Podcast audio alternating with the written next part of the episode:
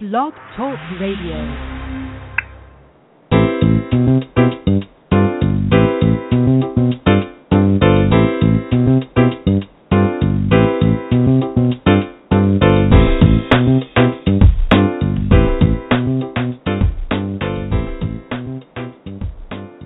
Welcome to the Perkins platform. This is a monthly solutions oriented talk radio show. Each month, we dedicate about 30 minutes to explore contemporary issues and solutions in education leadership. And this is your host, Brian Perkins. This month, our guest, we have a very special guest, um, is the executive director of the Education Trust, Dr. Kati Haycock. Welcome, Kati. Thank you very much. Glad to be here. And to our faithful, faithful uh, listeners, we welcome you back and thank you for being a part of our family of over 5,000 listeners every month. And to our new listeners, we're glad you've joined us.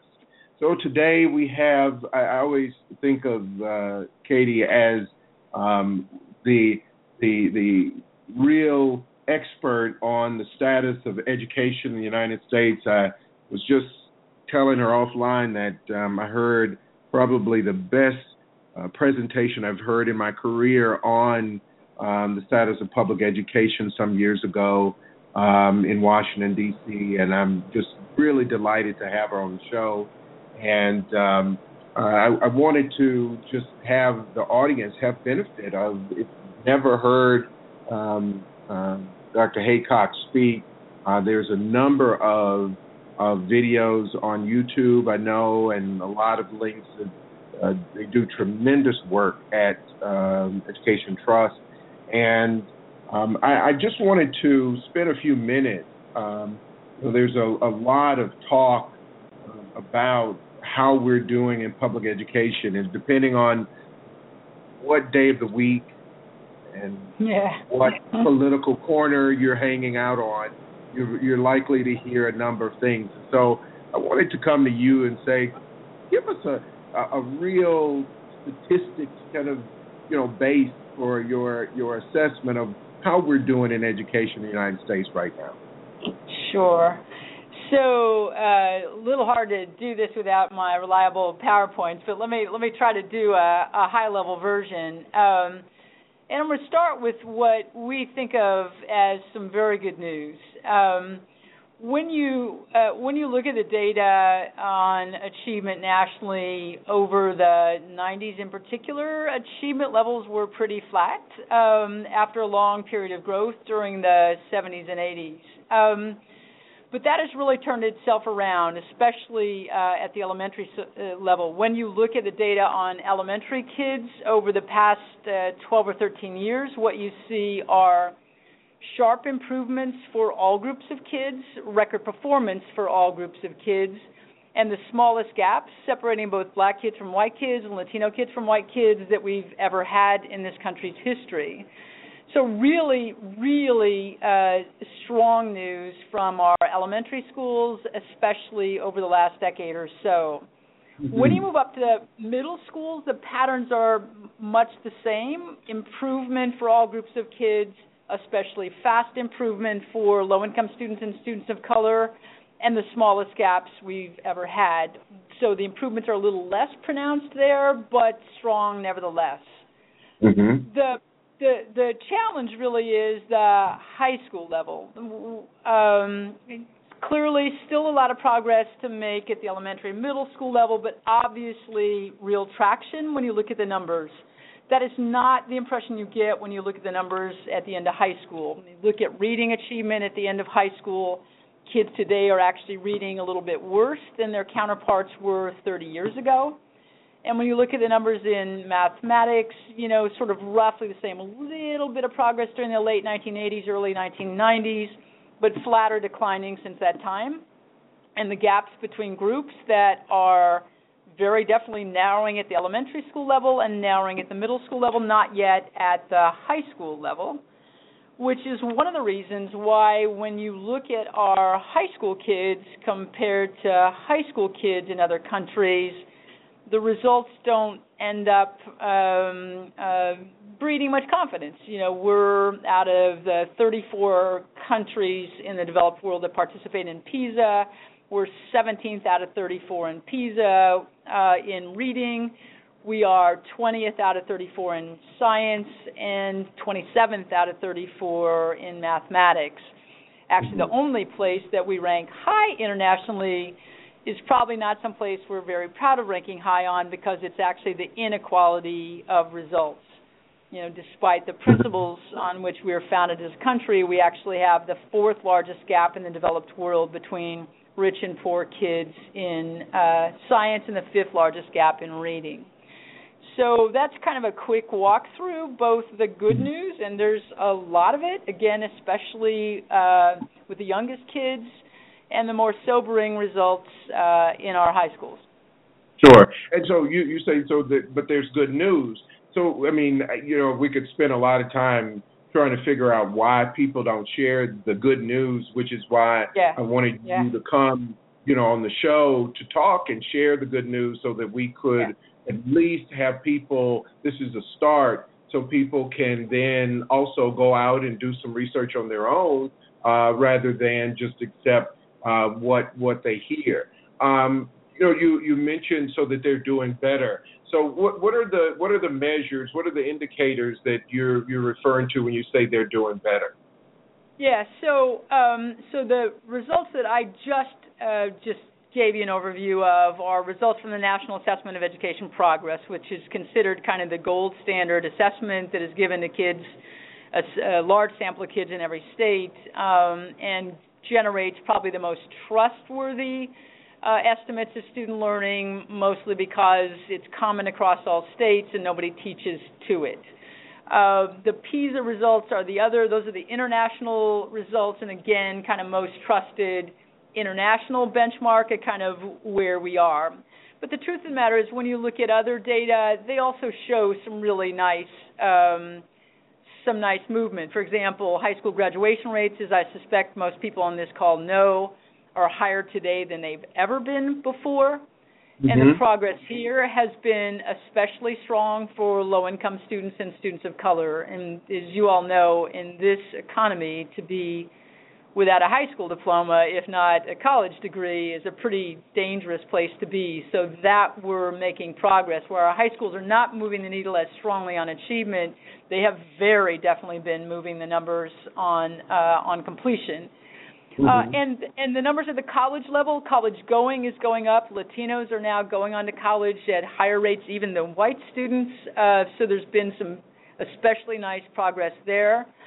And while college graduation rates for students of color and low income students still lag those of other students, we're mm-hmm. make, making progress as a country in narrowing those gaps as well. And, and, and remember, under what I'm telling you is largely the kind of national story. Underneath that are far more dramatic improvement stories in some states, sure, some districts, sure. um, and and and certainly in some schools. Um, and together, the schools and districts in particular are telling us, showing us over and over again that yes, things like poverty and challenges outside of schools matter, no question about it. But they are also showing us that really focused schools and districts can make a wildly better uh, results, especially for low income kids. When we look sure. across the urban district data, for example, there are, you know, low-income black kids in Boston and Charlotte, for example, are performing three grade levels ahead of their counterparts in Fresno and San Diego. I mean, so wow. really interesting evidence of how much really, really high quality schools matter for kids.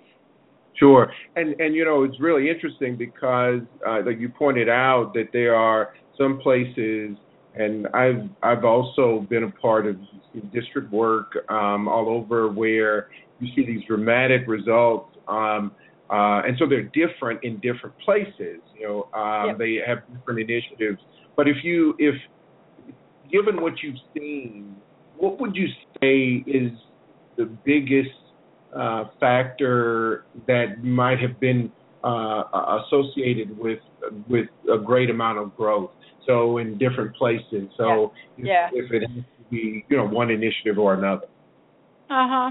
So I mean, a couple of things. One, I think the lesson we and others have learned over and over and over again is how important leadership is how mm-hmm. important both the quality and stability of leadership is, where we have quality leaders and where they're in place uh, over multiple years, you always you see better results. Or, um, yeah, you, I'm sorry. Do you mean at the building level or both, building and district? At level? the building level, at the district level, at the state level. I mean, leadership uh-huh. just plain matters. Um, right. And you know, you don't have to be a rocket science scientists to figure that out. So that really matters. Um, yeah. The quality of teachers matters a lot too. I mean, there's been more research over the last 15 years than I think all the previous years put together that is telling us how much teachers matter and that mm-hmm. high quality teachers produce vastly more growth um, among students than low quality teachers. So mm-hmm.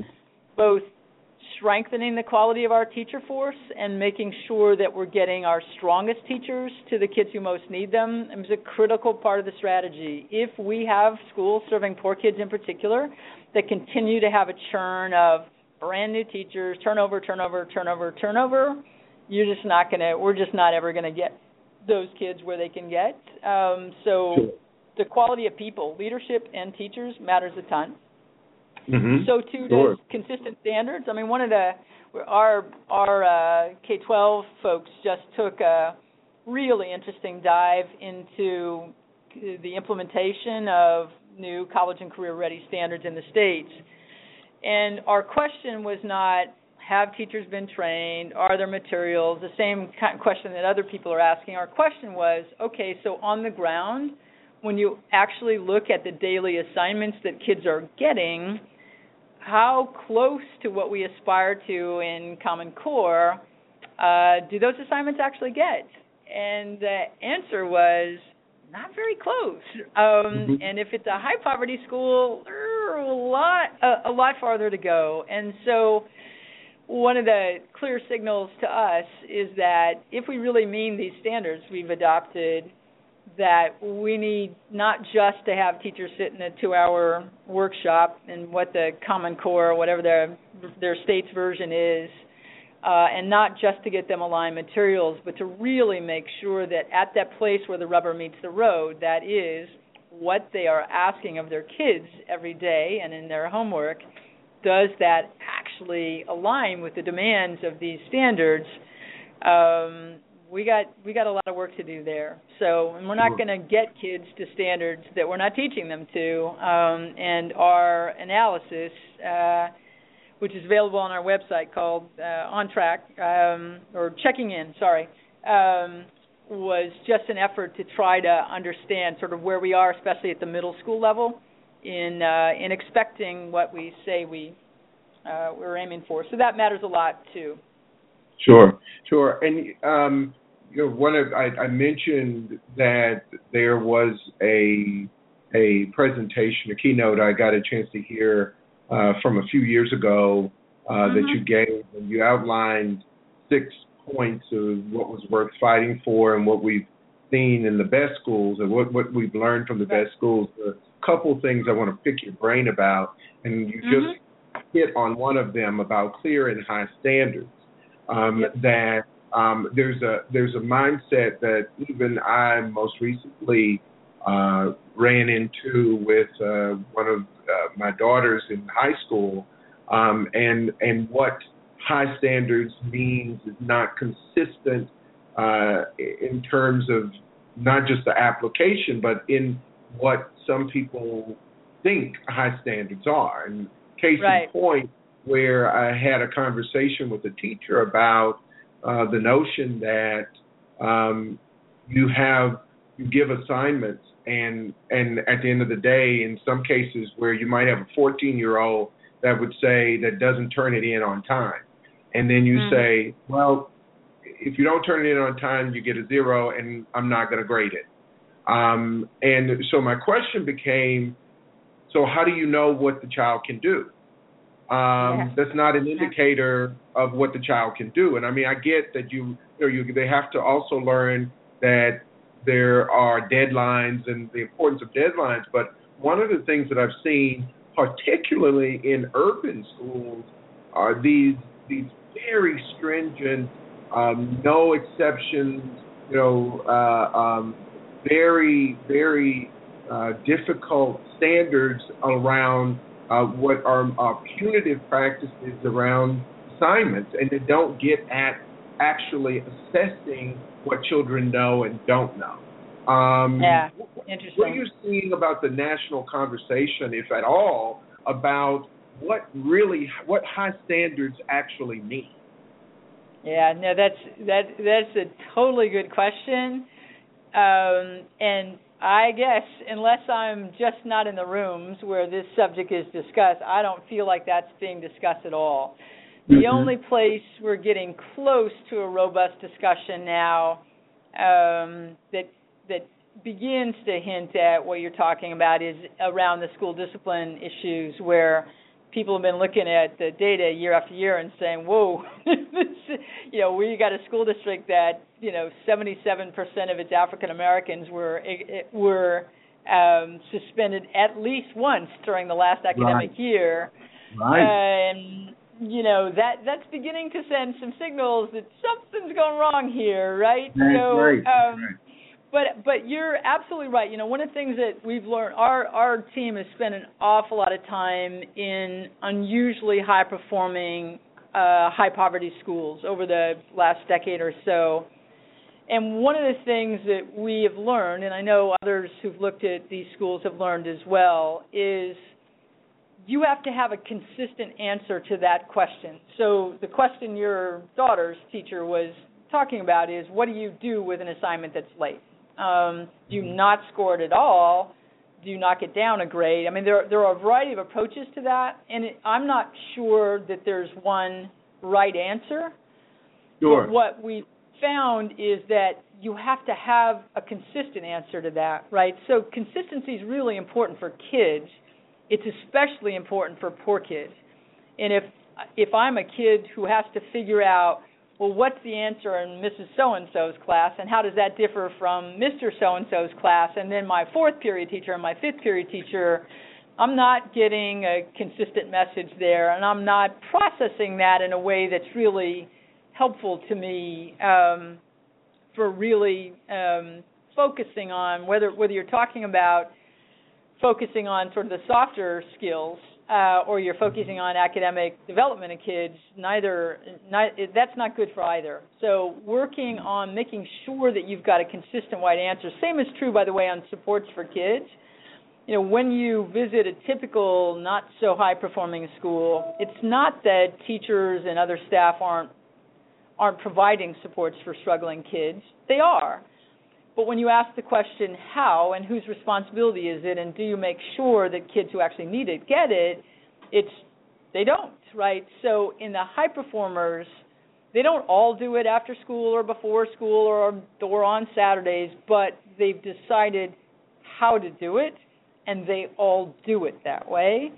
And they Mhm. monitor whether kids are who need supports are actually getting them and that kind of consistency and sort of methodological approach where you're you, you're really consistent um, is what seems to set apart the higher performers, the faster gaining schools from uh, from the others. Sure, sure. Uh, if you're just joining us, you've reached the Perkins platform.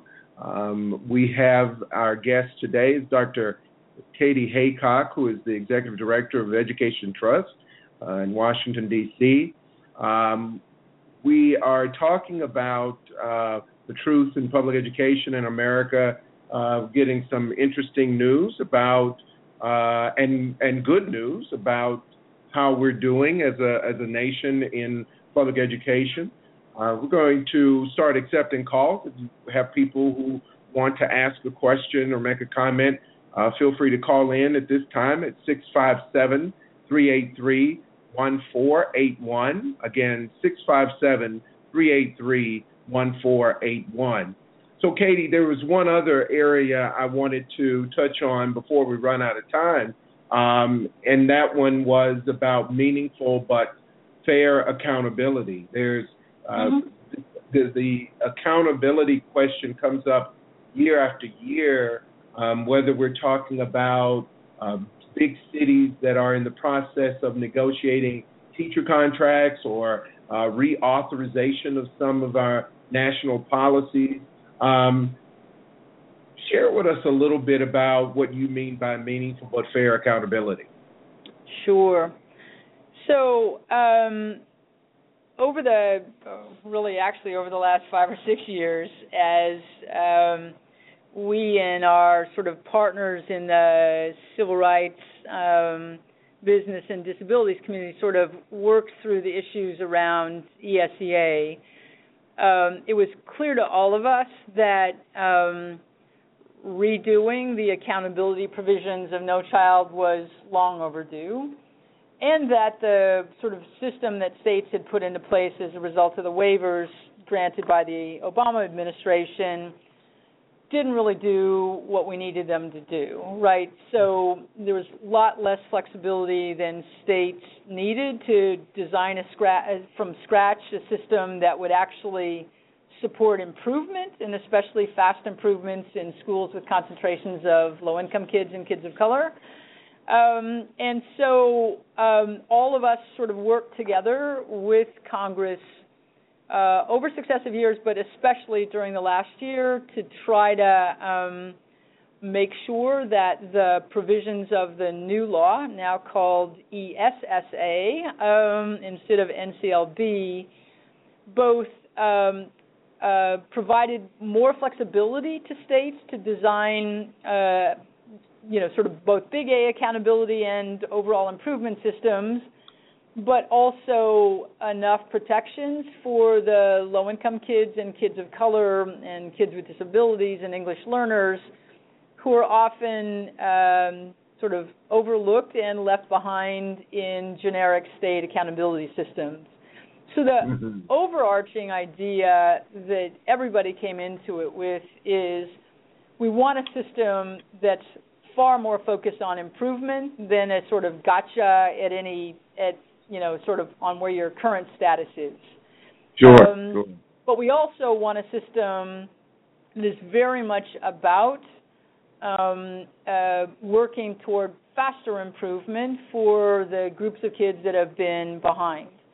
And what that mm-hmm. meant is that not just in schools where there are concentrations of, say, low income kids, but in even in schools where there are a handful of such schools of such kids that schools needed not to be getting an A on some state accountability system if those kids weren't making important progress as well.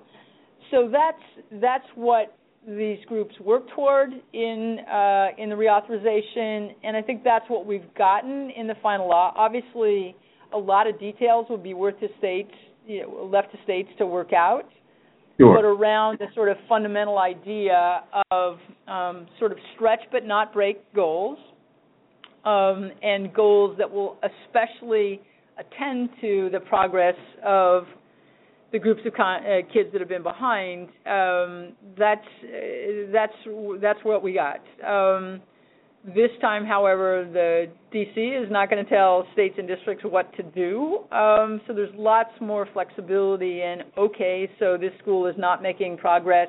Um, it's languishing at the bottom, or its English learners are are not making progress.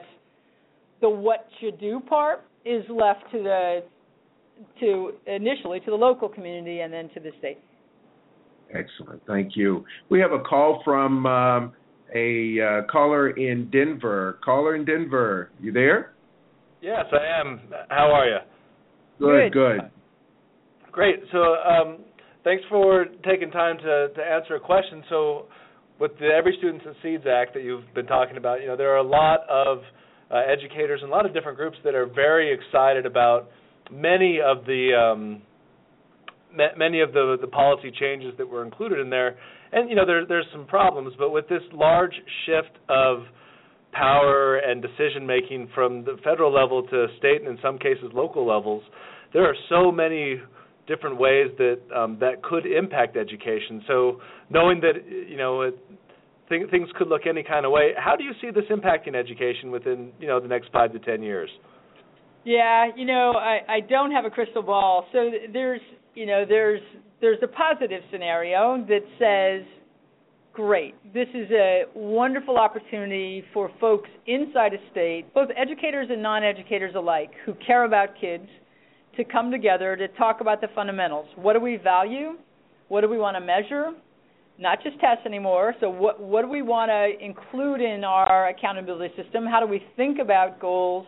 and most important, what do we do for schools, with schools, or if necessary, to schools if they don't make progress? Um, so the, up, the, the upside possibility here is that instead of a system that most people experience as being done to them, you could end up with a system that's been sort of co-designed by people inside and outside of schools, and that there's real sense of ownership for that. Um, and uh, and for using that system to really bring about improvement, um, sort of both across the board and in schools that have been particularly struggling. The other scenario, of course, is a much less positive one, and that is that if states choose to do the absolute minimum that is required under this law, um, and if they choose to not invite many people to the table, which is typical in accountability decisions, you could end up with a system that essentially asks nothing of schools. And I think if we've learned anything during the past decade, it is that having stretch goals actually helps. Um, it helps leaders who are already change oriented because it puts some leverage and some wind behind their backs. And it gets a few of the recalcitrant guys and gals to work a little harder at it. Um, so if you set no goals at all or weak goals, um, and if you really don't do anything but maybe require another plan um, if things didn't go so well or a plan after that, then I think it's a little frightening. So anybody, whether they are educators or just concerned people outside um, the education sector, need to weigh in in their states um, push for a broader table this time, push for fundamental dis- discussions about what we aspire to, uh, how we'll measure that, um, and how we create a, an accountability system that's really about improvement, not a, just a gotcha. Thank you for your insight. No problem. Yes, thanks a lot. Um, you know, this has been a really a good uh, conversation, and I'm I'm glad that you came on. We have uh, only a couple more minutes, but I just wanted to say uh, that you know it's it's a complicated um, uh, endeavor to to make sense out of all of the, the different outcomes that happen. You know, there's there you you you know you can't just make comparisons uh, one one district to another, one state, certainly mm-hmm. one country to another. Um, we, you know, one of the things that you said um, earlier about the, the clear and high standards, I think, is is really telling. Has to be about community conversations, and that um, that part of what we want and expect from our children um, is also part of the conversation that happens of what we want and expect from teachers and leaders uh, mm-hmm. that we put into these roles um, and how we're going to get there. Um, right. We have to take. I, I, think we have to take a real serious look, even though we didn't talk about that one. Um, you talked about uh, in your your other presentation fair and equitable funding. Um, but one of the things that we really have to take a look at in this country is the kind of the short-sightedness of the political cycle, and yeah. that that the cycle is over in two years, three years at the most, um, before new new issues come to the table and the the the initiatives that we started don't get to root, and they've just started Yeah. to germinate, but they don't get to take root. And we really need to address that, and that that there are some expectations that across kind of these political boundaries of timing, whether it's a new mayor, a new governor, that the expectation is that we will have some consistency across programming, across uh, goals and, and, and vision, um, long term vision. Um, but until we do something about that, I'm convinced that we're we're not going to uh, make much, uh, not make the progress we could make. I'll put it that way. Yeah. No so question. thank you again, Kati. Um, just want to say to our listeners, thank you also again for listening in. Um, our next show is going to be on February 10th, uh, again at 2 p.m., uh, where we have uh, Gene Thompson Grove from School Reform Initiative, uh, who's going to join us. Uh, uh, their goal is to create learning communities committed to equity and excellence. Um, and so um, we're really, uh, again, thankful uh, to Kati for joining us. And uh, we want you to be here with us next time, and hopefully sometime in the future. Um, Kati, you'll be around, and we'll be able to uh, get you back on the show. So until next time. Absolutely. I look forward to it. absolutely. Go well, stay well. All right. You too. Bye bye. Bye bye.